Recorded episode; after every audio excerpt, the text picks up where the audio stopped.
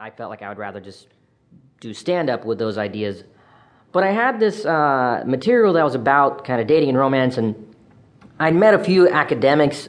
One person in particular, Sherry Turkle, I met. She does a lot of stuff about uh, just communication and technology. So she came to a show in LA, and then the next day we spent a lot of time together talking about uh, the show and and how her research kind of related to some of the things I was talking about, just how texting had changed so many things about courtship and that kind of dialogue. I was like, oh, that's that's interesting. That my kind of viewpoint from from my perspective as a comedian meeting the viewpoint of these academics and sociologists that to me seemed like oh if i could write a book that captured that tone it would be very interesting and i i was genuinely curious about a lot of this stuff i felt like i knew a fair amount about this topic. We've written about it some but um, I feel like by going really deep into a relatively narrow topic, you came up with stuff that was just, even if you know a little bit of literature, it was really interesting. This, this stuff about how so many people, you know, 50 or 100 years ago basically used to marry our neighbors. There's that one graph you have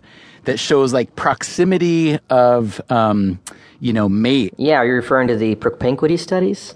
I believe I am referring to the propinquity. Isn't propinquity density? This is proximity study. Uh, well, that was a real kind of uh, um, shocker to me. Just just the idea that like, oh, this the basic concept of like trying to find someone has changed. You know, uh, that that study uh, is from from the 30s in Philadelphia and it, it was like yeah one out of 12 people married someone in the same building 80 uh, something percent it was the same city um, one out of three it was like within a five block radius um, and it was really startling. And and uh, you just think about it now it's like no one marries someone from the same city. You like meet people throughout your whole life like that are from different parts of the world and you go to college and and that change was something that was was actually a bigger change than the technology or anything.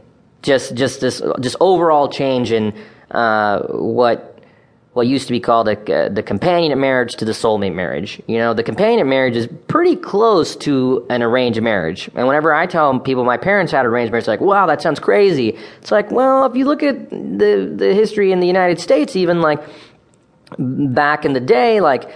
It, it, you know someone was like well this you know this guy that lives near me he's nice and seems like he could provide for me and uh, Uh, you know, a lot of the women we spoke to in retirement homes, the, the way they spoke about their lives, they're like, well, what was I going to do? You know, I, I was living with my parents. I couldn't go to school. I couldn't have my own career. I could just get married to this dude and then I could just go on my life and finally become an adult.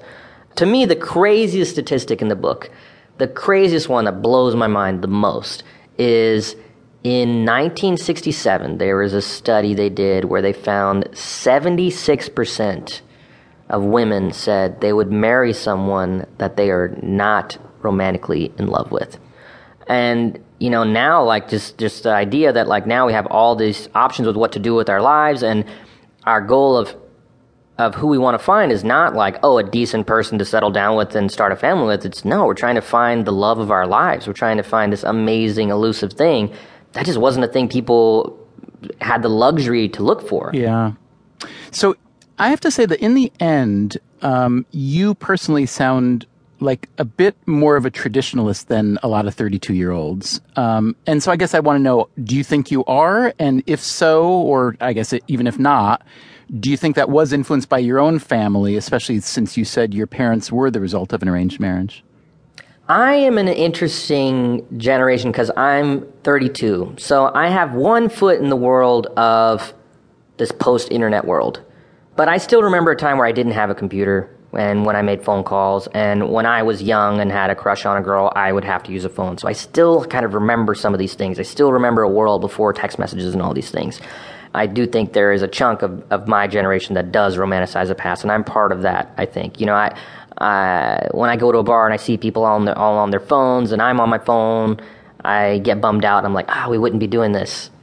But then it's also like, yeah, but would I even have met up with all these people if I couldn't text them to tell them where to meet up? You know, part of the impetus to write this book was just this frustration of like so many relationships kind of playing out on my phone without even get to without even getting to spend time with people in real life and actually have an experience. It was really frustrating, um, and that kind of makes you kind of uh, long for a